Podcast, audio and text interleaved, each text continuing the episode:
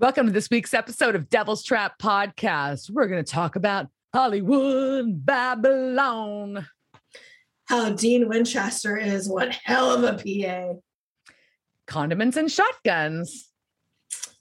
And oh, so many tongue twisters, including Scream Queen Scream.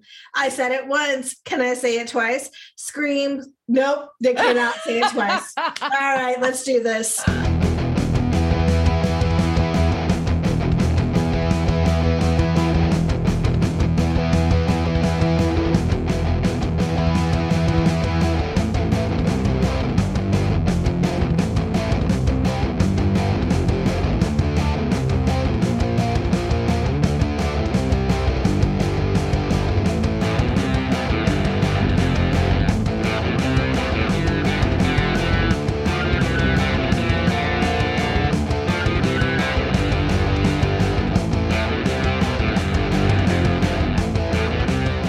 Welcome to this week's episode of Devil's Trap Podcast. I'm Diana.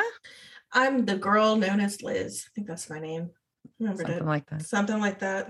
What I've been called. Yeah, you know, I and not to talk shit about somebody, but I'm gonna tell you this. And hopefully they're not someone who listens to the podcast. But if you're a lawyer and you choose to go by Kimmy, I'm not gonna take your ass seriously. Sorry, there was just a name thing that was on. I was like, fucking Kimmy. And like her name is Kimberly, and like, in, but in her byline, it was just like, yeah, uh, man, I was like, and I was expecting to see like a like someone who just passed the bar, and and Kimmy Not. was was not. No, she was an older woman. And I'm like, yeah, I'm not putting on my camera for you, Kimmy. I'm not wearing any pants. Yeah, that's the only thing with like those nicknames that start with like an, a Y sound. It's a lot of times they sound Oh, my, my parents, when I was a kid, uh, hey, all you guys who will hold this against me, when I was a kid and I was named Elizabeth, there was somebody across the street from us who was my babysitter, and her name was Beth. And at that time, I guess you did not short mm, Elizabeth to Liz. I don't know, but they went with Betsy. So I am a slightly overweight girl with glasses, big frizzy hair, and the name of Betsy. Do you think that like goes well for you in elementary school parents? It does not. No. It, it- mm. and thankfully almost everybody who remembers by that name is dead. So oh. uh, good on that, on that times. cheerful note, on that cheerful note, we're gonna eventually get around to talking about season two, episode 18, Hollywood Babylon of Supernatural. Damn Um, in the stop saying that. You're gonna keep it- it's been stuck in my head like every time. I know. So for those of you who are not into our world, uh, Misfits has a song called Hollywood Babylon, and yeah, that's just Yep. every time I look at this, like Hollywood Babylon. Babylon. exactly. I saw it come up on the screen. I'm like, "Ah," and then I'm like, fuck, now it's in my head. like, Yeah. like Uh, Oh. So let's get our shitty or shit shit shit chit chat. talking Shit, yeah. shit chat. Shit, shit, chat. shit, Shit, shit chat. chat. There we go. Let's Shit the new term. So how was your week? What's exciting? Um, it was pretty good. Um, you know, uh, nothing too crazy. We had our long weekend, but uh, I got to go to see in person for the first time ever a uh, lowrider ho- car hop competition in person, and uh, that was in Oak Cliff in Dallas, which is my my part of town I I reside near.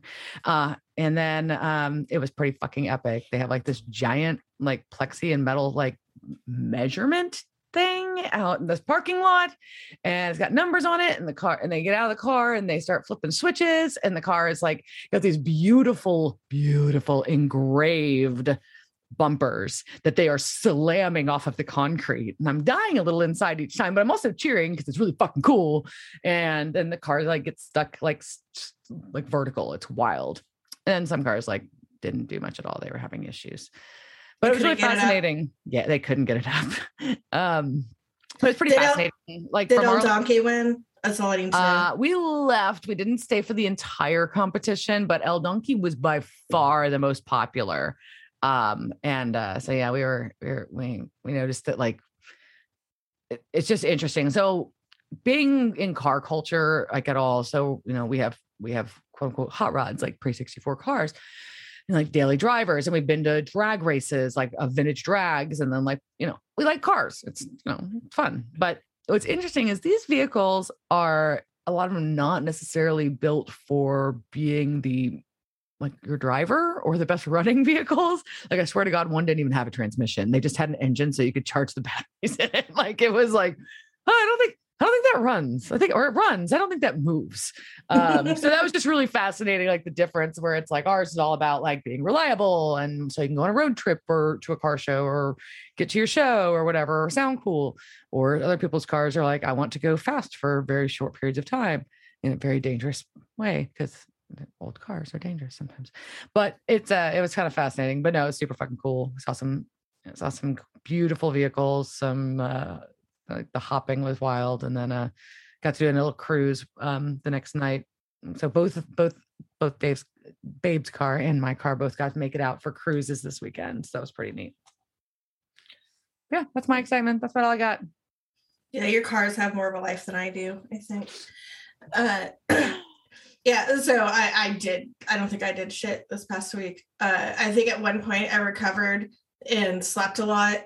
And then I went to go visit my parents. And then I came back. And on the way back, I was just like, I was working without GPS for a while. So I turned on the wrong road, but kind of like I knew like there was a road that would go somewhere.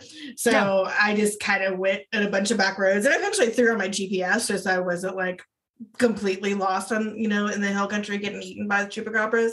Yeah. But uh, yeah, found uh, this road, which I'm not going to say. I'm sure you guys can figure out what Diana's last name is, but it was her last name that I ended up going down, and it was nice. a great. It was a great road to take a little beastie on. It was all like curves and just like you go over like the river kind of cuts in and out, so like you're driving over like these little bridges over the river and like all these like one lane roads, and there was nobody else on it, and it was so it was great. So it was just like me tooling around through yeah. like the, the, Texas countryside, going, "Oh, this is it was a, it was a nice day." And then uh, I got time to like I got home and then commenced lump time, which is what I called it, and just basically parked myself. Oh, and then I got to go to Trader Joe's, which is also very exciting. But mm. um, yeah, and then I caught up on all the new episodes of Miracle Worker. So oh. good, such a good show. Uh, we and the new episodes of What We Do in the Shadows came out, so it was on all that. Yeah, I know. Get we, on we, your shit. Yeah. I know. We, have been like, we've been marathoning Ted Lasso, and I know you have no interest, and I'm not going to try to sell you on it anymore. I give up. But uh, I'm deeply, deeply entertained. But my I, Dave's into soccer, and I'm not. I think it's like I think it's a stupid, boring sport with ties, and that's lame. But and there's a lot of running. Like all there is is running and no scoring. But that's neither here nor there. Uh, the show has like you don't have to like soccer to like the show by a long shot if you like Jason Sudeikis, pretty much you like the show, I think.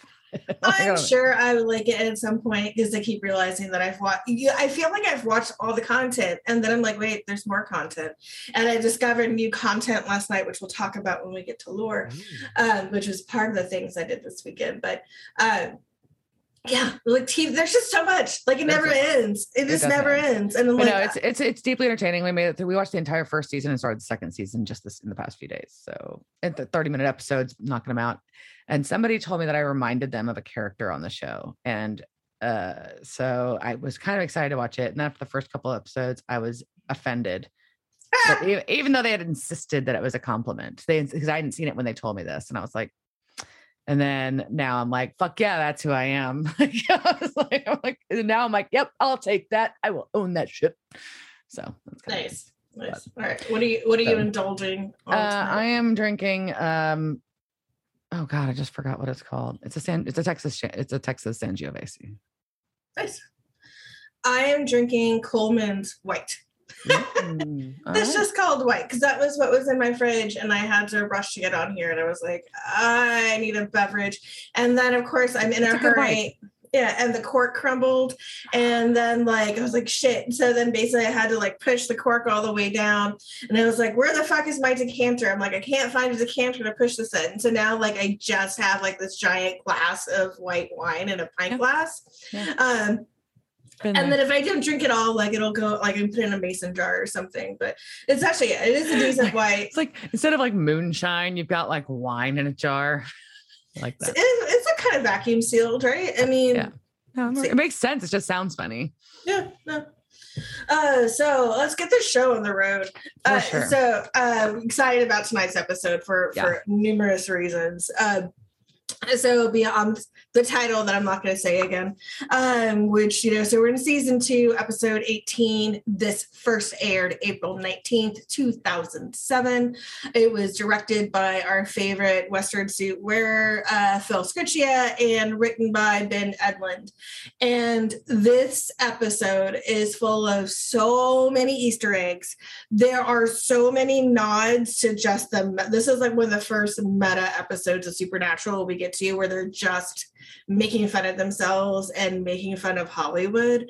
So I have got a ton of things that will be littered through here. Mm. Um, that you know was going and i think you know we're going to get through a lot the cast there's a lot of cast tie-offs that i'm sure diana will will dig into uh, but overall i'm just really exciting episode uh, um, one of the reasons it's really ha- exciting for me is because I'm planning this really lengthy trip to LA. And so it gave me excuse to buy a ton of books on all the ghosts in Hollywood.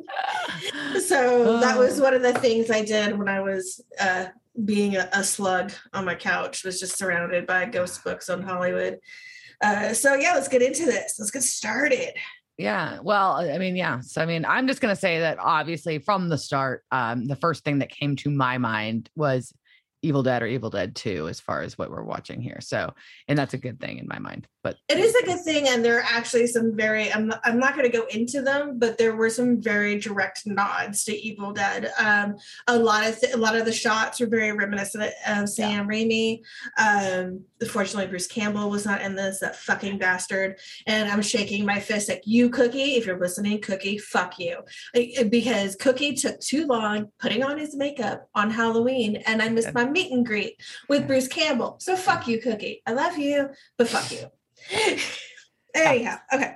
So we have the the the episode starts out, at, and then you get. I'm not giving it away. Like obviously you've seen this by now. So it's obviously a movie set. You got a girl with a flashlight. So did you think cabin. it was a movie set? I had a vibe that it was something at first. Yeah. Like I mean, look on. My giveaway was when Brody comes up, like, no, I'm we've got to run, blah, blah. I'm like, oh yeah, yeah, this guy, this is like this is obviously like some scripted bullshit. So and like not like I'm obviously watching a television. It's like the meta of like you were saying, like, okay, this is a I'm watching a TV show and they're showing a scene being shot. Like that was Yeah. my giveaway, that dialogue.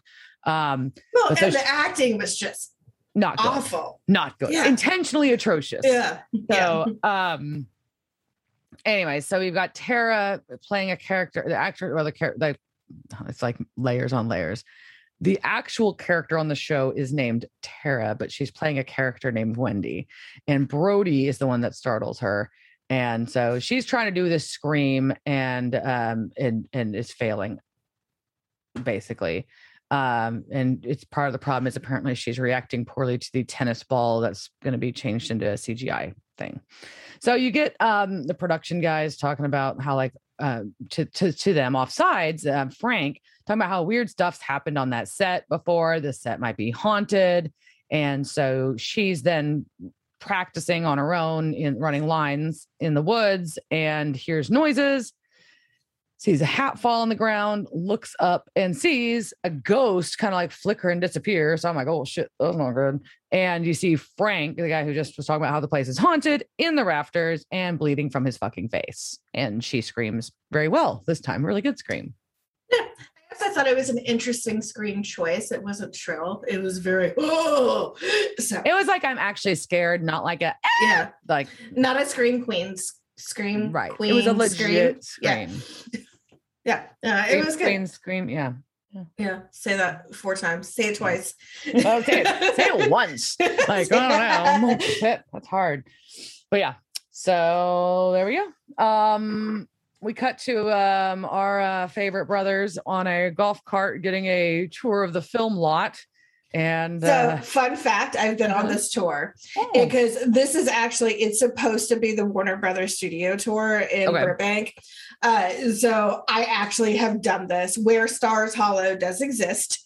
Uh, they've kept up the the gazebo and the other things from Stars Hollow there. Uh, so as they're going through this, they're making comments, you know, and basically poking fun at Jared for being in Gilmore Girls. They're like, that's where Gilmore Girls is filmed. Um, so I don't know if you caught that. They're like, that's why it, Sam's but yeah. yeah, Sam's face was like, right, and Dean's like, and it's like, Yeah. oh yeah, you played Dean on Stars Hollow on on Gilmore Girls, which confused me when I started watching this show because his name is Dean on Gilmore Girls, and now he's not Dean. His brother's name is Dean.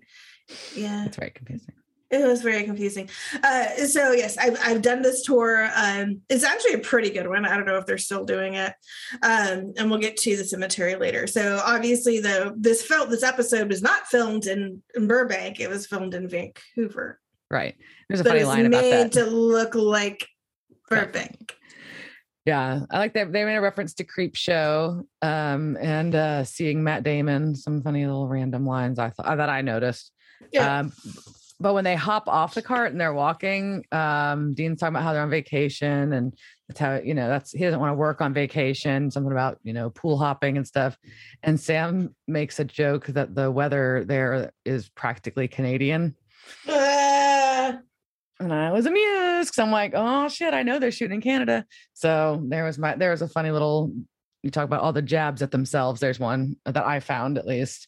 Yeah. Um so anyways, you and they're pretty flippant though. Uh, uh, Sam basically just basically straight up says he wants to keep his mind off of what happened with Madison, and so that's why he's digging into work. And just pretty much like they address it. I, I appreciate that they addressed it. To be weird if they didn't, but at the same time, it's just kind of like, yep, I'm just throwing myself into work. Not think about that. Let's go by like and just like dropped it. You know, I was like, okay, all right, that's that's we all we all process differently. Yeah, no, but same. I mean, I get it. So then uh, they start talking about rumors that are going on that the set is haunted, and Dean wants to know. You look like you're going to say what I was going to ask, but Go for uh, it. uh, Go Dean wants to know if it's like poltergeist. Yep.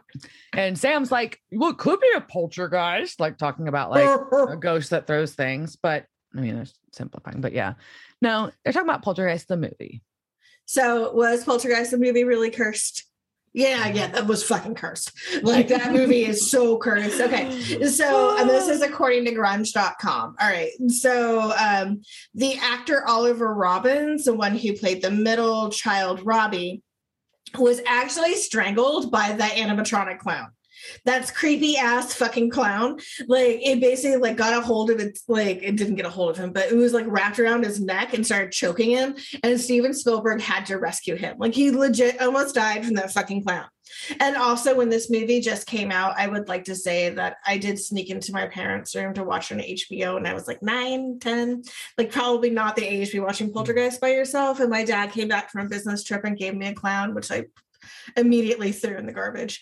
Um, okay, so the clown tried to kill the kid. Uh, Dominique Dunne, who portrayed Dana, uh, she was strangled to death by her ex boyfriend in the driveway of her home in 1982. In 1988, the star, uh, the child Heather O'Rourke, died at age 12 from cardiac arrest after experiencing septic shock from con- congenital bowel obstruction, which sounds like a real shitty, no pun intended, way to Way to go. die. Yeah. Yeah, um, she just finished filming the third installment, and but it hadn't been released yet, and she died. Um, the actor Richard Lawson, who is Beyonce's stepfather, was in a plane crash in 1992 that claimed the lives of 21, 27 of the 51 passengers, but he was gifted gifted a front cla- first class seat after a fan he gave a fan his autograph. They gave him the first class seat, and so if he kept his original seat, he would have died. Um, also, creepy fact: uh, the the scene, you know, where they're in the pool and all the corpses are like coming out, you know, like on the mud, and they're trying to to strangle them. Vaguely, I will confess. Yeah. I've only seen parts of your first Poltergeist. Polter- Poltergeist. I've seen Poltergeist three. Was the, Yeah. my the, my first foray into the Poltergeist world, and reminder that I don't like horror. I know, but they're such good movies; they really are. so scary. but That was- that was a sleepover I will never forget. Cape Fear and Poltergeist three in one night as like a freaking like eleven year old. Yeah, that sounds like a good party. I hope you did Bloody Mary afterwards. Um, Of, uh, of course, we did. Well, we did light as a feather, stiff as a board. uh, Okay. Uh, so, but anyways, those corpses that were in that pool, uh, Spielberg decided he wanted realism, so he used real human skeletons. I don't even know how he fucking got them. So What? that, yeah, yeah no, he, he- that's one of the, the that's one of the theories of how this got cursed was that he was, you know, he was using real. Well, that and, and Dean references that. that Yeah. They were using real. Yeah. Um, also, so people who were in the movie started getting like basically paranormal paranormal phenomenon at their house. So like people started having like weird lights and door slam and all other shit while they're filming it. Mm. Um, Mhm. in Poltergeist 2, uh, Will Sampson was a real life shaman and he portrayed Taylor the medicine man.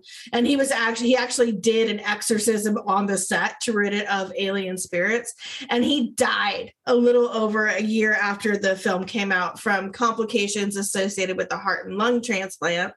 Um, and also in part three, uh, there was a garage that was used for filming. It caught fire after plastic fake ice was poured into the prop cars, and that got in, got into flames, and it injured three crew members. So, was Poltergeist haunted or cursed? Fuck yeah, it was so cursed. Yeah, that sounds yeah. pretty cursed. It's hard to argue. Yep. Yeah. so yeah. Um so we see um Tara that we saw earlier, and basically ends up she's been she was in several in their world in several horror films, and um and so Dean is totally fangirling. Um and uh, she's the one that supposedly saw this this vanishing figure, so he's all he's all excited that she's in this movie cast. Um, I will say the per- the actor that we see at this point that I was very excited about is an, a character named Brad, um, who is played by Gary Cole, who is also known as Reese Bobby from Talladega Nights, Cotton from Dodgeball, Bill Lumbergh from Office Space, and Harrison from Mixed-ish. Yep. Get those TPS reports out. Get those TPS. Reports. I was very excited. So, um, the next Easter egg, which comes at this point, uh, we find out that the director is named McG. So, McG is the actual producer of Supernatural, Yep. also Pussycat Dolls, uh, and Charlie's Angel and Charlie's Angel Full Throttle. So, you see that later in the trailer that comes back when they do the Hazer tube. Yeah. Um, but the real McG is actually in the scene and he's standing behind Sam and Dean while they're talking to the, the fake McG, which, you know, That's funny. Yep. layers on layers. Yeah. So Brad is telling McG that he really wants the things, the movie to be more colorful. And uh, and McG's trying to explain that it's a horror film. So it's kind of a, a weird thing. But Brad assumes that Sam and Dean are PAs and wants a smoothie. Uh, and Dean has no idea what a what a PA is, but Sam references, I think they're kind of like slaves. They are. Yeah. So, Mm, You're wrong. kinda funny. Which is extra funny because you know they probably they have PAs on their set, so it's like layers of yeah. funny. references again. So uh, you see, you start seeing shirts where the, basically the movie that this is that they're the set that they're on is called Hellhazers: The Reckoning. You start seeing people in those shirts around. Um, so Dean gets a tray of smoothies and he's looking around. And They're decides- delicious looking smoothies. they look quite lovely. yeah, I was like, like, watching. milkshakes. They looked like Star Trek, like Star Trek, uh, Starbucks Frappuccinos. And I was watching this today at like three o'clock in the afternoon, which is at the point that I start craving caffeine. Yeah. And no, I can't drink it at three o'clock in the afternoon. And I'm like, mm, And What- all you want is a the- frappuccino. no, the Frappuccino. Bring it to me. I haven't had a frappuccino in so long. Oh man, now I want one. Damn it. Okay. Yeah. So Dean takes these smoothies, sets them down, and decides to go up to up the like this. I don't. I, I'm terrible. I was terrible describing this. Like I've worked The on like catwalk. okay the stairs to the catwalk, Yeah. and um, and yeah. So he's just trying to like like check things out and look around. We cut also back to the shoot taking place in the cabin where you've got Tara, aka Wendy, reading from an old book uh in like a Latin-ish sounding language. And it's like, well, this is definitely some Evil Dead shit happening right here. Yeah, very much. And also the clapper for this and 666. oh, I missed that. That's funny. Okay. Yeah. Oh, I've got some insider things Oh, that I'm like sure. help me look for this stuff. Like it wasn't like, Yeah, oh yeah. yeah, 666. I saw that. No, like, no. I, better, I found a couple Supernatural things looking them up. wiki. Thank you. But, yeah. So, and then um so he's got his, his EMF reader and he's just trying to see if there's anything up on the stuff up on this on the catwalk level up by this up by the ceiling that would explain why she saw someone like a dead body up there. But um they cut we get a quick cut over down to Sam and Dean at craft services. Dean is fucking stoked. Yeah, I would And be I would too. be too. I want a tiny cheesecake slider. Like I saw that, I'm like, oh my god. oh yeah, the Philly That whole- slider looked delicious. Would I, it's, one of the things too I do not understand about people who work in, in in film and in television is how you have a craft services table and just not be eating constantly because I would be like, how are you bitches stay so skinny? Like you've got like 90,000 calories that are all there. And I just be like, slider, rah, rah, put in mouth. I was like, I'm like, I'm gonna make a I was gonna make a terrible joke about drugs and bulimia, but I don't think I'm allowed to make those jokes anymore. No, So no. I'll leave that one alone. That's like the old Hollywood joke. It's not Yeah. funny, haha, but like, oh yeah. Hmm, but yeah. yeah. Also, if I got, you know, if I had like, you know, four hours a day to spend at the gym, I could probably eat more crap. Well, yeah, having a personal trainer and all the other things that go into that. However, there's also a lot of struggling people in Oh, yeah. Hollywood who just, So do not Have- get any of that. And but they've got Yeah. craft services. So they not- yeah, I mean, at least like you can keep yourself fed. I don't know. But yeah, those fucking sliders, man. they really did look good. Like to the point where I mm-hmm. almost told Dave, I'm like, can we order the Philly cheesesteak place tonight when I was watching the episode? Because I'm like, There's so much food that comes out of this. Like by the end, he was like, I want a frappuccino, I want a slider, I want a, I want a taquito. Like, oh man. Yeah. Yep. But yeah, so we um so Dean's explaining that like look, there's nothing on the on the there's nothing on the EMF reader from up in the scaffolding. And they figured out that Frank was just a fill-in for the day. And Sam's but Sam's already done the research and no, his detective Sam has already figured out there's been four deaths on that set, two suicides and two accidents since its inception and over the last like 80 years. Um so then Dean sees Tara across the room and decides he needs must go approach her immediately. So he walks off from from Sam, grabs like some paperwork from one of the other production people, I guess she was, and then goes Sure. over and and just like awkwardly fanboys and like, oh, did you need did you need a copy of this? But he does finally like pull it together and segue it into talking about Frank. Uh, and she starts talking about how he had blood dripping from his eyes and mouth uh, and that she saw the shape. And but and then she had kind of a cute thing that she took Polaroids of all the crew to pass the time, and she shows it to him, and he goes, "Son of a bitch." son of a bitch. We don't know what he saw. He saw something. What's gonna happen? So we see uh, Sam, the brothers knocking on a door. Um, and uh, a gentleman's home, uh, Gerard St. James, who is an actor and also happens to be fucking Frank. He's alive and not Frank. But basically, so Dean, appar- is a Dean's character, Dean Winchester, is a fan of B horror movies. Is what we've figured out at this point, which is not particularly shocking. It does very much make sense, I think, with his character in some ways. Some ways, maybe not, but in a lot of ways, it does. And he recognized the actor, so yeah. Apparently, um, Gerard St. James confesses to them that the producers brought him onto the set to fake his own fake this character's death of Frank to build buzz about the show or the movie that's coming out and to kind of get everybody all excited and on edge. The ghost that Tara saw was a projection, and uh, then he invites them to a terrible stage performance of him at a dinner, dinner theater with pepper steak. Yeah, he's he's doing a salesman, and so he's very excited about it as because that is all community theater can do is death of a salesman. Yeah.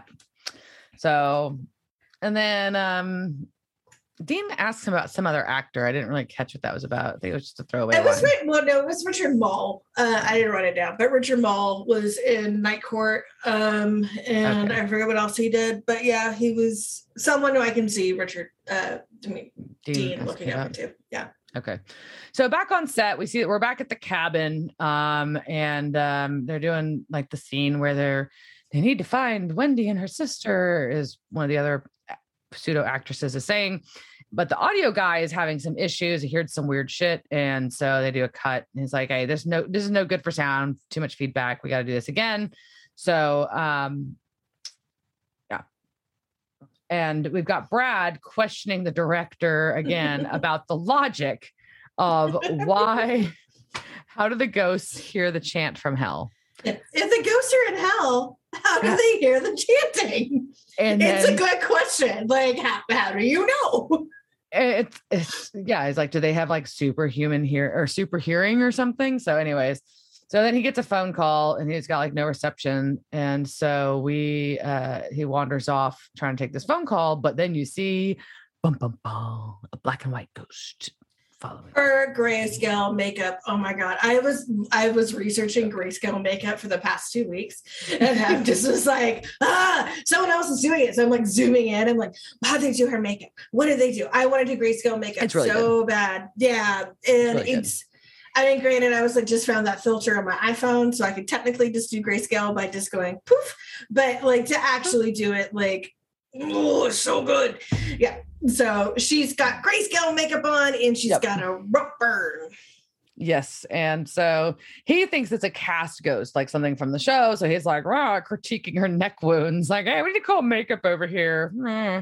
But as he starts to walk off, she's following him and then she drops her robe and goes up the stairs. So, of course, like these, you know, cliche, skeezy movie, movie exec, of course, he follows her upstairs. Warranted cliche. That stereotype I, exists. I'm not Yeah. saying it is or isn't. I'm just saying it is. Yeah. But also, like, chick just got naked and like well, yeah, that doesn't take. I mean, like it doesn't matter what. It doesn't have to be a movie like character cliche, I guess that that word movie director whatever thing. It just has to be like, oh, chick dropped her clothes and walked away, and in, a, in an inviting manner, and male followed her. That's like the that's the summary. That's it. yeah i mean i guess you know like realism thing obviously like why how the ghosts hear the chanting but i mean wouldn't you just call security like would would would you just follow the your would your dick be so hard that you had to follow naked chick up the stairs would you Well, I not mean, be if, you, like if you're like convinced that she is part of like this she like must want me and cast, yeah, this bitch like totally. Yeah, this is so normal. I get women dropping their robes for me all the time. Yeah, so trying to get asking for my TPS reports and yeah, uh, Yeah, I mean, it might have been like the Reese Bobby was just like coming through way too much because I feel like Reese Bobby would have been like, well, she took a robe off. yeah, I guess so. Yeah, but he want he just wants to go fast. Um, it's the sun, but that's okay. Anyway, so we're back on the uh, back focusing on like the set where they're shoot the part of the set where they're shooting, and so because of Brad's question, the writer did add a what they call an explainer for the question, and so ghosts from hell have super hearing. Uh, then you hear a noise, and all of a sudden, Brad falls through the roof of the fucking cabin, hanging from a noose, and he did. Yeah. Y'all, uh, the entire this cast sucks because I'm like he wasn't dead. Like you could have cut him down. No, Like he wasn't nobody, dead yet. You're right. There was a moment where he's like still alive. He dies pretty fairly quickly, but he was not dead immediately. Like if you had reacted, they could have saved his ass. Yeah, they all just ran away. Like nobody went forward to like Help cut, him, cut down. him down. They're just like, oh, someone's hanging and we're going to run. That's I would mm, I would hope somebody like, especially if Sam and Dean were on the set, that they That would they be would have like, like run up and tried to come down. I do like the symbolism of when you know he's really dead, though, is when his Bluetooth earpiece falls out. That was like the true sign, like, oh no, he's really gone. I hate those earpieces so much. You should die just for having one of them. Everybody does. Everybody hates them. Especially now they're just so dated looking. But yeah. Um, so yeah. So that was distressing. So we cut back to the um the cabin set again. Tara's um got a flashlight, and there's like this like a whole thing where it's like the cabin kind of moving around and they're all wondering if they should even be shooting right now. And then the director's like, oh, we had a moment of silence at breakfast. I'm like, damn, that's harsh. Yeah, I love that I just skipped all of that and just went straight to Dean, his flauta, his taquito. I was like, "Ah, yeah, whatever, whatever. Dean has a taquito. And I, was like, oh, I didn't even catch the catch. I'm like, but Dean has. I was like, somehow Dean has a headset, but you've got his taquito. Um, The impor- So- I catch the important things. Like there was a piece of fried Mexican food, and I want it. I don't, I don't blame you. That sounds delicious. So anyways, uh, so basically, Tara thinks it's stupid that they're using salt to ward off the, the, the the evil stuff at this cabin, and uh, the writer's trying to like think of alternatives, like what condiments that can we alternative condiments we can use or shotguns. But this like assistant dude, Walter, who's been running around the whole time, is just like annoyed as fuck, and like these people are idiots, and just you know storms kind of by Sam and Dean. You're like, hmm, it's weird. He's really bothered by this. Yeah. Um, and shock and also they have like you know shotgun to make less sense than salt Yes, And so- that was fun. Yeah. Yep. Yeah. Um, and like really, you just see Dean is embracing PA life. That's what I think the summary is. There's food, uh, uh, constant food. He's got a headset. He is chilling. He is living and this life. fanny pack. He's got a Oh, fanny yeah. pack. Like Oh, yeah, he, he's he's in- got things that are in. prepped. He's all in. I think we found Dean Winchester's actual calling, which is to be a PA. Yeah, he's into it. So he's like barely even paying attention to the um to the case at all. So Sam's like, by the way, I totally went to the fucking morgue, and like Dean didn't even notice like the whole thing. But- I didn't even notice that either. I'm just like Dean has a fanny pack. Yeah. so now they're like, okay, this is pretty much like a legit haunting at this point. Um, even though we knew that good old Gerard St. James was a faker, this is actually a real shit now. And so uh, now they've got to figure it out. But they go to um, one of the trailers because uh, because Dean was able to get a copy of the Daily, uh, which is a like a DVD recording of everything that's happened on set, and um, they watch when Brad fell through the ceiling, like on super duper duper, like one like slow one frame at a time, and you see a ghost in a robe in that frame, and uh, Dean makes another reference at that point about a movie or a ghost in a movie set, and it was not one I was familiar with, but um Oh, you never heard this story? You never heard the three men and the baby story? Oh my god.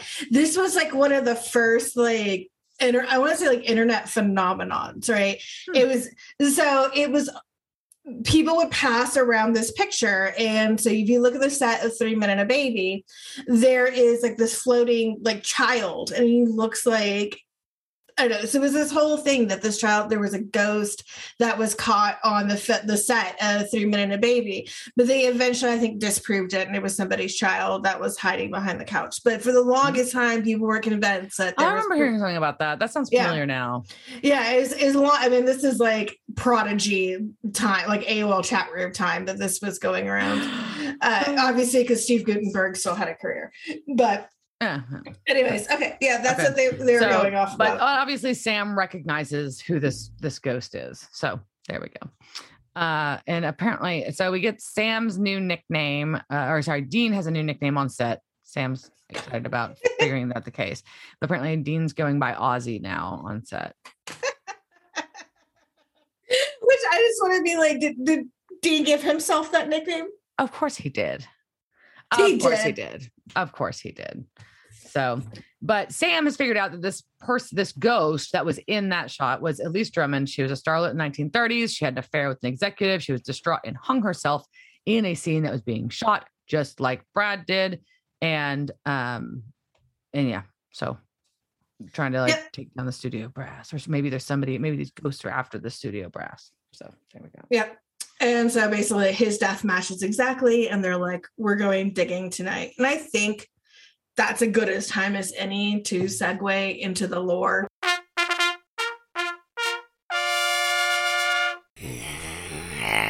For this evening. Mhm. Um, like I said, uh, I was very excited doing the research on this episode because it's Hollywood, it's ghosts, and oh my god, almost all the studios are haunted.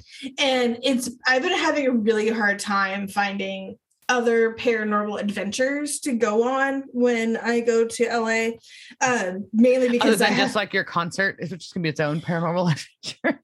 I've got like two already like I have two concerts and I wanted like I'm torn between on the day before Halloween going to Universal Studios to go see all the Universal Studio monsters Mm. and and Wizarding World in in Halloween Land, but that is also the Dios de los Muertos celebration at Hollywood Forever Cemetery, and it looks fucking amazing. And that is the cemetery that they go to to burn her her. Oh. Uh, that's supposed to be Hollywood Forever. We'll we'll get to that some things about that when we get there, but so kind of went back and forth on which one I wanted to, to to focus on and decided I wanted to talk about Culver Studios.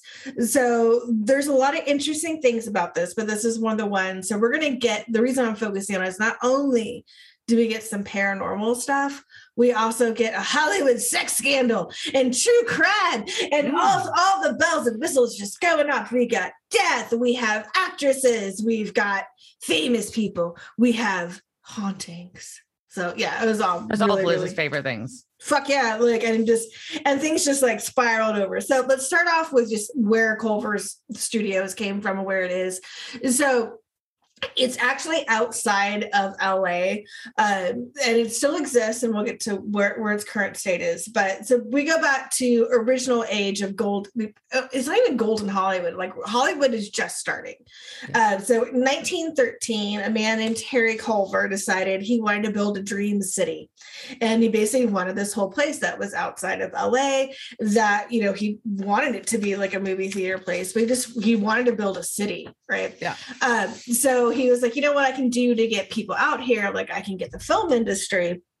And he had this vision in mind of having a community that was self supporting, that would eventually not be part of Los Angeles, but would annex from LA and become an incorporated city. And that's from the Culver City Historical Society.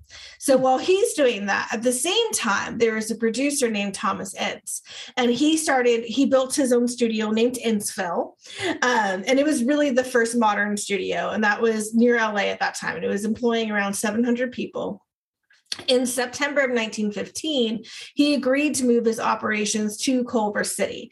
So the new Culver City picture plant, uh, which was basically pretty cool, had some Greek revival columns, was named Triangle Studio. And this was one of the first what they call vertically vertically integrated film companies. So basically, I mean, you have production, distribution, and all the operations under the same roof. Right. Which made it, you know, that's really the start of the studio system, which is, you know, we're just going to have everything here we can make this very scalable and print it out really fast. So he was there for a few years and then he was like, I'm going to start do my own studio.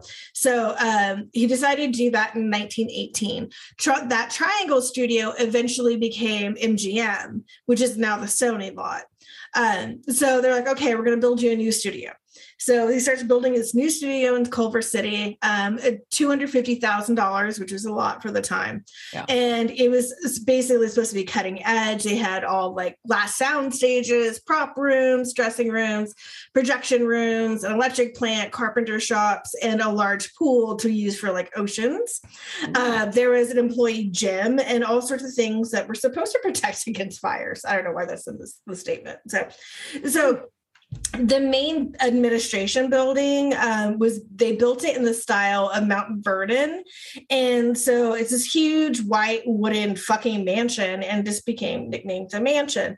And a lot of times when you look at the research into this, people will say that is what Tara was and Gone with the Wind that burned. So Gone with the Wind was shot there, but it wasn't shot at the mansion. They actually okay. built they had a back lot where they filmed it, but uh, the mansion is pretty the iconic picture of this. Um, so they officially opened that studio in, in January 12th, 1919. And Ince was just a workaholic, always working all the time. And so just running at a huge, you know, pace to get everything going up. He had eight to nine pictures shooting at the same time. He was working really heavily with his wife, Eleanor or Nell. Um, and, you know, somebody said, you know, he, he and his wife worked hard at the studio and there are pictures of them sitting at the kitchen table working on stuff. Um, so at the same time, this is going on. Ince was negotiating a deal with William Randolph Hearst to um, create Hearst Cosmopolitan Productions, which would use Ince's studio. Um, and part of the reason for this is that Hearst had a mistress named Marion Davies, and she was pretty, you know, pretty popular in film. She was a Ziegfeld Folly girl, like super talented. So people think he just wanted to get a studio to have a place for her to, you know, have a job. Um, but so you know, he goes out to his home to Dias Dorados, um, and that was before Hearst's like this isn't her big mansion. This is the one that was before that. And so they're like, hey, like your birthday's this weekend. Let's go take a cruise on my yacht. And so Hearst had this yacht named the Oneida, which is uh, the Native American tribe that was out in California at some point. They're also the ones who made like Oneida silverware comes from this tribe's name. So okay. yeah. Um, so he's like, Hey, it's your birthday. Let's go out on my yacht and let's have a party. And they're like, Cool. So they go out on the yacht, and there's a ton of famous people on there, including Louella Parsons, who became the premier Hollywood gossip column, columnist this. Charlie Chaplin, uh, of course, uh, her mistress, Marion Davies, Margaret Livingston, who was Ince's mistress. Remember, he, he is married, his wife is really involved in shit, but he also had a mistress, you know, you do. Um, they had a full jazz band, all sorts of other people were on there. So in, uh, as he goes on this, like he really wasn't supposed to be eating or drinking rich foods um, because he had some medical conditions. But he's like, hey, it's my birthday. So we're gonna party like it's my birthday. Exactly. Like so yeah so the the main story that gets in it published in most papers is that Ince gets sick, gets taken off, gets put on a train. So this is where the true crime scandal really starts. All right. So according to Nell, Ince's widow, she said, well, Ince took a train, like so gets off the boat. They took a train to San Diego where he joined the rest of the guests from the boat the next day. And at dinner that Sunday night, he had more birthday party celebrations. And but he suffered an acute bout indigestion due to his consumption of salted almonds and champagne, both which were forbidden because he had peptic ulcers. So look at you partying with your delicious. champers and your almonds. Hey, I love that. I, I, like those fancy seasoned almonds we get when we go to the oh, winery. Fuck, I, I, actually have some truffle Marsala almonds that I Marcona almonds that I got at Trader Joe's this weekend. I'm very excited about them. But, anyways, so apparently, he was accompanied by Dr. Goodman, a licensed though non practicing physician. Uh, they traveled by train from San Diego to Del Mar, where he was taken to a hotel and given medical treatment by a second doctor and a nurse. He then summoned his wife and his personal physician and his eldest son. Then this group got into a train, went to LA and to his house where he died. Nell said that Ince had been treated for chest pains caused by angina. Um, and years later, his son became a physician and said, oh, I think my, my dad had thrombosis, uh, clotting in the veins, you know. So that's the story that was in the papers. And that is what I've said. But that's not the rumors that started and basically haunted Hearst to his death. Um, mm. So some of the rumors, though, first they're like, "Oh yeah, of course we had that he partied too much, he had indigestion," and then he, you know, some people was like, "Oh, he had, then he had a heart attack." Or that he drank bad booze because this is prohibition. So, like, you don't really know what kind of booze you're getting. So, maybe yeah. he drank some bad booze and died. Maybe he killed himself. They're like, oh, I think he's like, you know, he's in a lot of debts and he killed himself. He was not. Um, or the story that really gets told the most is that he was killed by Hearst. Dun dun dun. Mm. So why would William Randolph Hearst kill him? Well, he wasn't the, the the rumor is that he wasn't trying to kill him um, and one of the reasons this rumor started is that charlie chaplin's valet uh, Kono, said he saw him when he came ashore via the stretcher, and he told his wife that Ince's head was bleeding from a bullet wound. And this quickly spread around the Japanese domestic workers that lived in Beverly Hills at the time. Hmm. People also think that it was very suspicious that he was immediately cre- cremated and that uh, Nell eventually went on an extended European vacation that was maybe funded by Hearst. Um, people also think it's suspicious that the investigation really only questioned one man, and that was Dr. Goodman. And Dr. Goodman basically was in the employ of William Randolph Hearst. He ran several of his newspapers, wasn't really a doctor anymore, but he's the one that the DA spoke to and they closed the case after that. So, so not shady at all. Not nope. There's no shade in this at all. There's nothing suspicious in any of this. So. No the reason why people think this happened was that so Marion Davies was William Randolph Hearst's mistress, and they had been she it, in the long run she actually ends up being the one she marries him eventually. Um, but he thought that she was having an affair with Charlie Chaplin, who was a ladies' man. And also, if you look at the photos of William Randolph Hearst, Marion Davies, and Charlie Chaplin, you're like, yes, Davies and Chaplin were totally banging because she was 21, Hearst was like 65, and Chaplin was in his 20s, and they were both fucking hot. And I'm pretty sure they were fucking. Um, Makes sense. yeah, I mean, she's and there's a lot of stories that go into you know, Marion Marion Davies really obviously cared for him. She ended up being his caretaker until he died. At the same time, you know, you got to get some. And Chaplin was a womanizer asshole. Yeah, And in her age range. Closer to. yeah, yeah, yeah. Probably didn't have wrinkly balls. um, okay, so potential scenario is like this is the one that gets said a lot is you know Hearst so Hearst invites Chaplin onto the yacht so we can watch them together. Yeah. Catches them fucking, um, runs to get his gun. Marion screams, Ince runs to go see what's going on. He wrestles with Hearst and he gets shot. So that's the, one of the main like theories about what Right. happened.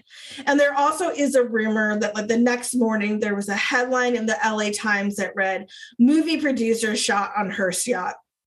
And by the evening, those headlines have vanished. Hmm. This is one of those. Sorry, as I'm getting indigestion from the white wine.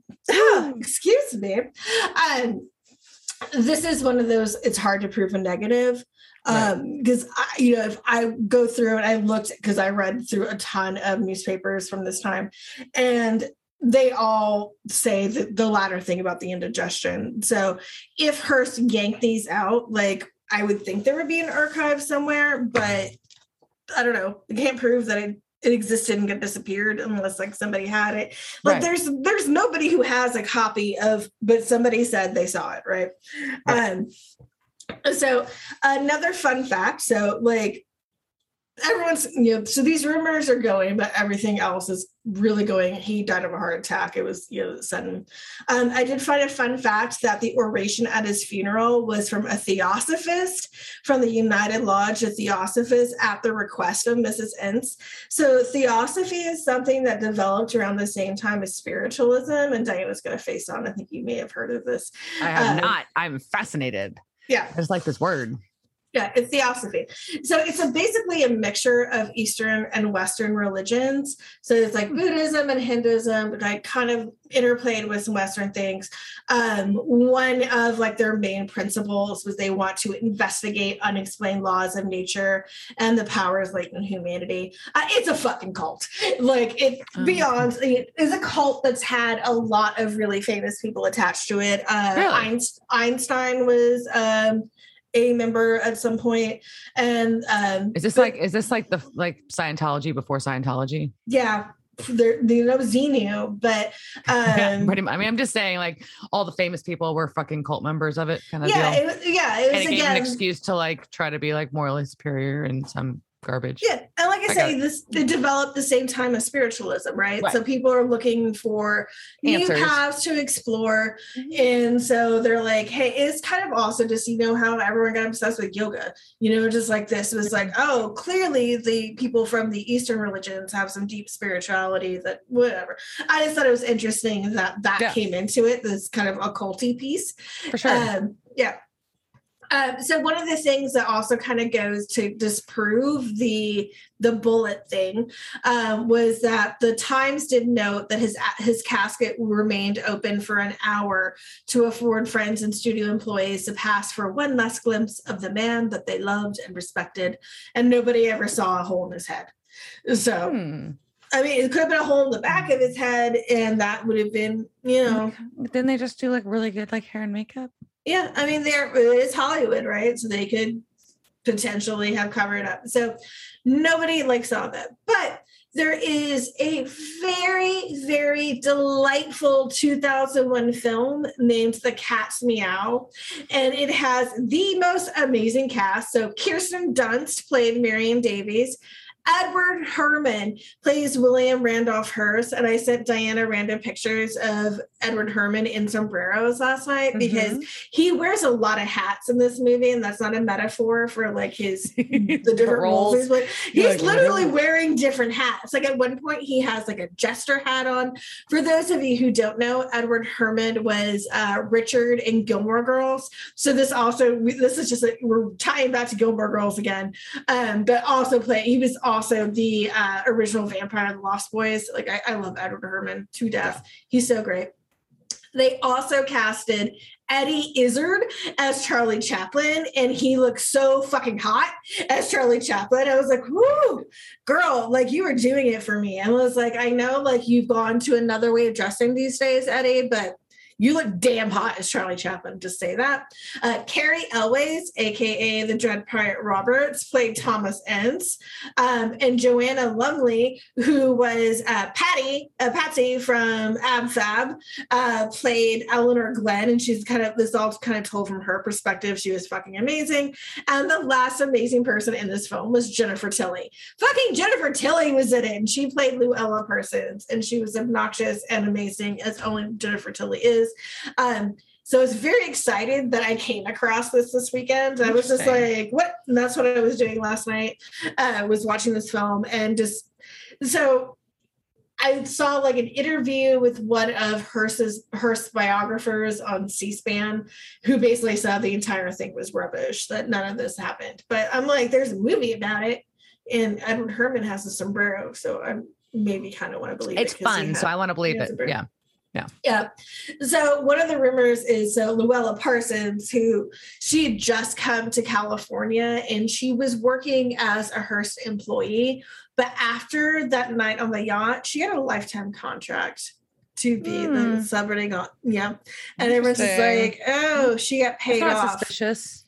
not suspicious at all. So there's a lot of things that kind of go back and forth in that night that like um basically said, you know, if you wanted to make like Hearst like go pale, just say it. And he would just like kind of freak out, freak out. So but honestly, I really I kind of think that he just got sick and died. But you know, whatever. Um, the other story is much more fascinating. And I really Yeah. like the idea of, of someone getting shot in a yacht. And in the I'm not gonna spoil the movie. The movie has a really great scenario of how um, Ince was the one who got shot. Um, so he dies. So he dies, and so we got the studio.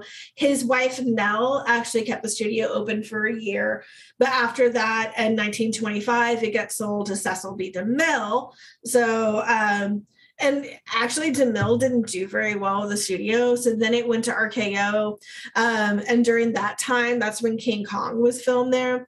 In Hmm. 1937, it went to David O. Selznick. And so that is when Gone with the Wind was filmed there. And they filmed that all on set.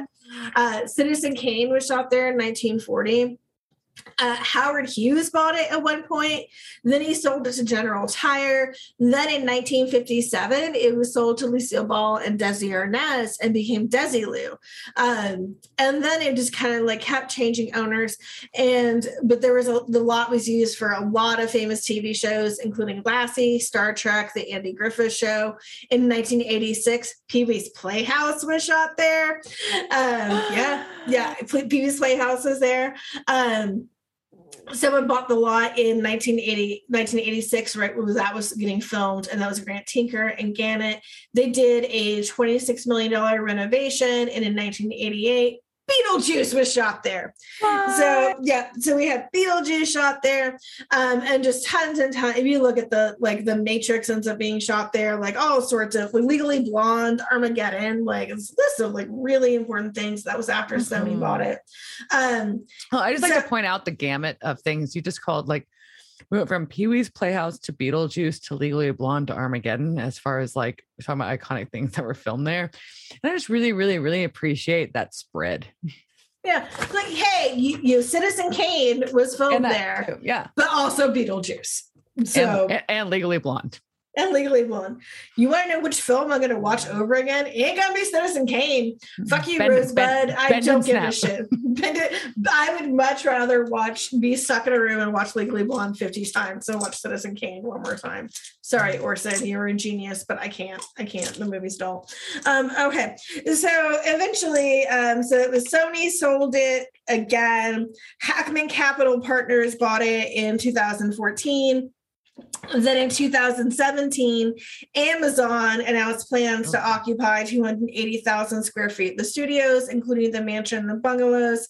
Um, three years later, announced a $600 million project to transform the studios in prep for Amazon Studios, which is now basically being put in there. So if you go in there, you can see uh, the changes of what went through. But I think it's really cool. There is a video of so what I said the mansion and the bungalows. Yeah. So if you go into a lot of the older Hollywood lots, I love bungalows on there. And like we they're basically places where like writers would stay or actresses, but generally writers and stuff. Hmm. Um, so they have all the original housing that was there that was built the same time like the as the mansion. And so they moved, they actually moved all of them to another part of the lot. And there's a really interesting video of like, well, they moved it back to where they were originally at, but it was a parking lot, and the parking lot didn't have the structure for it. So they had to like, it was it's really it's fascinating how they did that. But anyways, let's get on to the ghosties because I promised you sex, true crime, and ghostliness. So uh, lots of employees report they see ghostly security guards just patrolling the night. And I don't know if they were paid on scale, but that seems like a really efficient way of getting your, your security done. Just have ghosts do it for you. Right. Um, people often have said they've seen the ghost of a man climb the stairs to the main executive screening room, which is originally Ince's private projection room. Mm. Guards on the third floor uh, saw have seen an apparition of a woman, and she quickly disappears, leaving a cold spot. And during that construction in 1988, which is oftentimes when you hear stories of like spirits like really getting riled up, everyone's like, "Yeah, Ince's pissed." Uh, so two workmen saw a man in a bowler hat watching them from the catwalks, just like in this episode, on stage one, two, three, and they spoke to him, and he disappeared through a wall. Um, and then on stage two, three, four, a special effects guy saw a man in an odd hat, and the worker next to him like told him about the same time he saw this guy who looks exactly like Thomas Ince. And the man turned to him and said, "I don't like what you're doing in my studio," and then disappeared into a wall. Whoa. Yeah. So Whoa. stage, yeah. So stage one, the one where they saw uh, the guy in the bowler hat, was actually demolished during the reno. Uh, so people, a lot of people think that's why, like, his ghost got what you know riled up. Was just you know all the changes that we're going through. So if you go to California right now, you actually cannot go to Culver Studios because COVID and Amazon. Blah blah blah. Um, the hotel, the the Culver City Hotel, is right near there, and that is also supposedly haunted. Um, there are tunnels through there that lead uh, in between the hotel and the studios. Um, and they're that's where like the munchkins from Wizard of Oz apparently like they said like they would run back and forth through the tunnels. um, so all sorts of stories about that. And I actually did look. I was like, huh. Is so that hotel technically is available for part of my stay, but not all of it. And it's not in LA. So I was like, uh, like I kind of want to do it, but I may just drive out there. But anyways, so that is the story of Culver, and pretty much if you go and do your research, uh, all the all the studios in LA are haunted. They've all got really great stories. But uh, that was the one I wanted to talk about because again, we got the true crime, we got the ghosties, we got all sorts of stuff. We got a man in All a bowler hat, and Charlie. Chaplin, yeah. who, who, was- who was a hottie. Yep. Well, I mean, like, I don't, I mean, I feel like the ghosts would not be thrilled about Amazon. I mean, I, I use Amazon. I'm not, I am not too proud to admit this, but Amazon is kind of the devil, except that when Yeah. they're streaming our show, which we love you, Amazon, and please promote our show. But I'm just saying, like, yeah, dad, yeah, corporate daddy. Hey, um, but yeah, we all know you're evil, and I am really interested to see um, stories that come out of this new era because they are trying to keep, obviously, in this day and age, we we believe in keeping the historical. So. Everything they're building, they've done, like I said, they moved all the bungalows. They moved, you know, the mansion didn't move, it was there. Yeah. But I am interested to see if like people who are coming in are like seeing a bunch of phenomenon. Yeah. Yep. All right. So we'll go back to the show. And at this point, um, I think we're gonna go to- Cemetery. Uh, yeah, so we're at the cemetery, and then also we have Don Stark. And that was the point that I realized that Don Stark, that Jay was being played by Don Stark, who is also Bob Pinciotti from that 70s show. I missed Did that. you miss that? Yeah. I was like, that guy looks really familiar. How do I know? I'm like, oh my God, it's Donna's dad. So, That's funny. and they go to Hollywood Forever Cemetery. So that's the place Which- that is, yeah, go ahead. So what's funny about that is that that didn't like now you you've talked about that now and then I didn't like realize that was kind of like like a I guess it never like registered my brain that, that was like a thing. But a book series that I've read like I just read like oh, I think is the, I think it's the final book it just came out. Um there's a lot of ties to the Hollywood Forever Cemetery and it's a Richard Richard Kadrey's um Sandman Slim series. So I just finished that. But anyways, there's a lot of references to the Hollywood Forever Cemetery. So now I feel like, oh, well, that makes a lot of sense if that's actually a thing. Actually, a thing. Yep. like, oh, I feel stupid for not looking it up. But like, I just didn't even think to. So there you go. That's a thing. Um, there we go. So they're in the cemetery. Sam and Dean are in the cemetery, and uh, Dean wants to find Johnny Ramone's grave, but um, basically they're discussing how they're not sure it why Elise uh, is back at all now, but they have to find her grave. So they do their routine. They dig absurdly fast, impossibly fast, and get her to her body and throw salt, and then they put a bunch of lighter fluid on it and set it on fire. Yep. Um, also, Johnny Ramone's grave really is in Hollywood forever. So is Dee Dee. Both Johnny and Dee Dee are buried there, but Dee Dee just has like a regular head, headstone. And then Johnny's got like a giant statue on it of him playing guitar. And in the scenes from last year's Dias de los Muertos Festival, like they have like shots of them going by his his statue. It's pretty cool. Um, yeah. Also, while they're through there, so Jay is walking through the set and he's talking shit about McG Yep. and like pretty much everybody who's on there. Yep. He is not into it. And he's a he's a producer and he's just talking shit on everybody. So, but then the lights go off. And then, but he sees someone like moving about like in the cabin. So he starts going over, even though it's real dark, he can barely see. He's like, hey, help me find the exit. He's kind of a fucking dick about it though. Like, I mean, I get it, it's dark, but he's not like, dude, help me. He's like, the fuck, help me out of here. Like, really shitty. Uh, not that it would have mattered because the guy that the bar, the person that he saw in the cabin turns around and and my comment, my thing I wrote down, his head is broken. Um, And, and my and my comment was, yes, look at that corpse makeup. It was so good. Like it it was, was such very good, well done. His the head is like good makeup. this head has been spliced open repeatedly, and I'm like, that's why I was like, I don't even know what to write here. It's broken, broken. like head is broken. Uh, so yeah, sliced up real crazy, and so all of a sudden a fan cuts on. You're like, ooh, that's what happened. That's no good. That's no good. And the ghost disappears, and the fan is sucking Jay in. And I was like, he got sucked and blown. uh, Eh. so then you see blood splatter. That's it. So and we cut, and there is a preview for this movie for Hellhazer. We get to see the preview that will be running for this movie, and um, it's terrible. It's terrible, but it's full of Easter eggs. I told you, like there is tons I, of them. I know, I know of one. Did you caught you caught one? Which one did you catch? The credits. Okay, so the credits are there. Okay, so these are all, this is all from Supernatural Wiki. I did not find all this. Okay.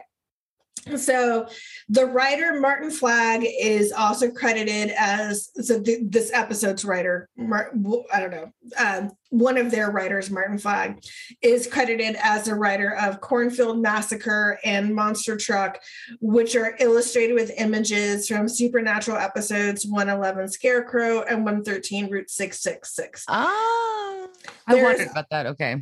Yeah, there's also a shot of the hook from 107 Hookman, of Claire's mm. desiccated hands from 207 The Usual Suspects, Gordon and his bloody knife from 203 Bloodlust, and the inside of Angela's cosset, coffin from 204 Children Shouldn't Play with Dead Things. Damn. They yeah, they they went there. They went for it. I like great. it. It's clever. Why not? Have fun with Yeah. it. Yep. So all I've got is at the end they show the like the movie like credits from the preview and they show that, but it's actually all of the actual crew from the episode we're watching. Yep. Is funny. Funny and clever. So I was like, ooh, I bet that's a thing. And I had to look it up. So yeah. So um anyway, so back to our brothers. Uh Sam's figured out that there was an electrician who died in an accident at the at the um set. So now they know who their second ghost is.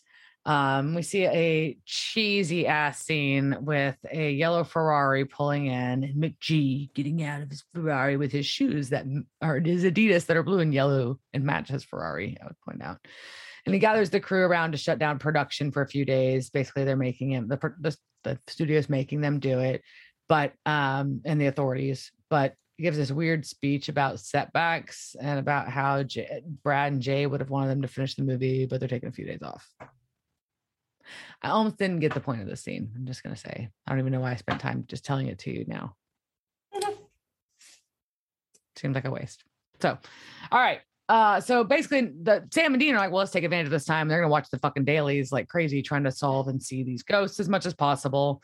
Um, unfortunately, they can't just go, you know, salt and burn the electrician's body because the electrician was fucking cremated. So they're just trying to find more and more info and footage, uh, in info in the footage. So, um, Sam makes a crack about how the ghosts are mad because the movie sucks. Yeah, no, they're trying to shut it down because it sucks. And I was like, no, fair. I also think it's really funny, like how into this movie Dean is and how like much Sam does not give a fuck. a total different reaction. It is hilarious. But yeah. Um so they're Sam and Dean want to go talk to the writer, and they're kind of like talking about how they're totally into the details of the script, like lying. And um they find out from him that Walter was the original writer. He's not a PA, he's not an assistant, and that he put all those things in. And they get they they find the original they get the original copy of the script and it was called like Lord of the Dead. Uh yeah. And Yeah, uh, also another Easter egg. So in Marty's office, there is a poster for carnival carnivore carnivore carnival. God, this is full of tongue twisters. yeah, that's a good one. Yeah. And it has an image from Everybody Loves a Clown in it. So you see this picture of a clown in the back, and that's the one from yeah, yeah. So that's in there. Ooh. So um they figure out that Walter is mad at people for wrecking his movie, so he put a real ritual in the movie. Seems fair. He spent a lot of time writing that. Yeah. Yeah. All right. So um the writer is on set at night, supposed to meet Walter. Walter's pissed. He's saying that, hey, you just like fucked my whole story up. This is bullshit. And uh he has some crazy ass medallion. yeah. Look at my scary amulet. Walter has look at I got a necklace. Look at my necklace. And This- says some incantation, and the electrician shows up along Yeah, uh shows I by just the call writer. him I just call him fan dude. I'm like, fan dude's back. fan dude, fan dude. I, I call him an electrician, but yeah, I like that fan dude. So, and all of a sudden the fan cuts on. Walter's yelling about how he wants, um, you know, uh, his own uh, his own work to be whatever. His Blah blah work's been blah. ru- his work's been ruined. He's Whiny beeful, writer blah, blah, blah. bullshit. Yeah. How dare you edit my work? Um, and then all of a sudden there's shotgun blast and the electrician dissipates and the fan cuts off because guess who showed up? Dean. Um, and Sam, of course. And uh, yeah, whatever. Sam's here. Whatever. well, Sam's around. He's not a super like active. This is not Sa- this is not Sam's movie. episode. No. Or yeah, this episode, yeah. So, anyways, the writer has sh- like a funny comment about you're one hell of a PA, which I thought was really funny, Dean. So Sam goes after Walter because he's like, uh, Walter's gonna run because and he's calling the the dead and like anyways, it's this whole thing where Walter's just trying to summon all these fucking ghosts to kill them all because he's pissed that his story got changed because he's a bitch. That's Yep. my that's my brief summary of what's happening. There's a lot of Yep. running around. They all run around. There's two more ghosts, and now we've got three motherfucking ghosts. You got the like fanboy electrician and two others, and um yeah. But they do this crazy thing where the ghosts go invisible. And so they figure out they have to be real smart and use their phone camera to be able to see the ghosts. What? Where did this come from? Where did this come from? This is like out of the blue. Like, oh, here's a new thing. We're just gonna throw it in here because, like, sprinkle this bullshit in. Some bullshit. yeah, no, this was the stupidest thing. This is so fucking stupid. So the writer is being useful by using holding up the camera and pointing out where to shoot. Um, and then um, It also very looked much like Duck Hunter at this point. it was like a video game. It's like a video game Yeah, at this like, point. All right, Totally da-da-da, game. shoot, da-da-da, shoot. Like I was like, this is weird. Yeah. yeah. It's weird. And so, and they're like trying to hide in the cabin, but there's like not walls there. So that's not very helpful. But, anyways, they finally get to the point where they've got Walter, they've got the fucking, the ghosts are following them. It's all there at the same time, but the ghosts are invisible. And then all of a sudden, Walter breaks the amulet, Oh no! which means that he doesn't understand. He thinks he just kept the Winchester brothers from controlling the ghosts. No, he's freed the ghosts. So now the ghosts are going to come back at him for making him making them kill. So I mean, Yeah. it sounds reasonable, but at the same time, it's kind of like yeah. yeah. And then he gets knocked, and then he gets knocked down, and he's bleeding a lot. And they hold up the camera phone, and it's the ghost tearing Walter apart on the ground. Which is pretty brutal. Uh, like it was a, a pretty good death scene It was. and was very reminiscent of Hellhounds, like watching the invisible like things go through there. yeah. Um, but also so dumb. so dumb. Yeah, yeah, yeah. It's it's fucking ridiculous. But, Flip I also kinda- But I also kind of love it. Like it's just like we're just good unabashedly just make fun of ourselves and like this is some stupid Hollywood shit, right? And so immediately after this happens, we cut to a scene of the Oh, yeah. film going on. Yep. And of course now Now the they're using a camera. camera phone to spot ghosts while one of them shoots with a shotgun. Yeah. And I like that Sam says to the writer, You find out there's an afterlife, and this is what you do with it. Mm-hmm. Writer says, You need a little jazz on the page. You do. You need a little jazz on the page, which I think is a sign for heroin. Like you need a little jazz on the page means you do heroin, right? That's I don't no, know. I don't know. Maybe. no. So, right. yeah. Yep, so there we go. And then we're gonna cut out to Oh, I bet you love this. Tara's trailer is a rocket. Don't come a knocking. It also like rocked real fast. And then like he was like Dean was dressed in like two seconds. Bam. Yeah. Yeah. Hit it and quit it. Jeez. So she's in a robe and makes then she does the one hell of a PA again. So now he's done that twice. And yeah, Dean puts on his jacket and they walk away. They walk away into the fake sunset. So and The then eventually sunset. and then eventually they go out to the picture of the fake studio, which again, so meta. We have the the studio in the studio that's In not a studio. studio. Yeah. Yeah. That's the episode. What'd you think? It was a really fun one overall. Like there was like the there was a couple like the a couple things were kind of dumb, but it was really fun. Really fun. Yeah, I think that's a pretty good, an apt description. Like, could this? There's not. There is no. re- There's no redeeming, but there's, in terms of pushing storyline along. There's none of that here. This is just No, but we're they, had, but be. they had fun. You could tell they had Yeah. fun with like all the tie-ins and all the references. Like that's that's cool to me. A lot of homage to other Yeah. things. It's enjoyable. I guess you know, and it's but it's one of the things too that makes Supernatural so good is that they just poke fun at themselves. Like they know, And they, don't like, take they don't take themselves Yeah. seriously. And we're only in season two. Even at season two, they're like, we're fucking ridiculous. We do a show about shitty ghost hunting. Like, like why is salt here? Why why do we use shotguns? Why do we, like there's someone who's using a necronomicon to summon things. Like what? Like yeah so i, I really enjoyed that aspect of it. Um and overall like if you just had this the piece of standalone fiction you're probably like this is really shitty. But if you know like within the context of everything it's really good Right. It'd just be silly and whatevs if you saw this on your own, but like with everything else, I agree. Yep. But yeah, that's what I got. Eh, that's all i got Well, so i yeehaw. think i think we can we can close this out then I think you're right. all right well cheers jerk Cheers, bitch. Thanks for listening to this week's episode of Devil's Trap Podcast.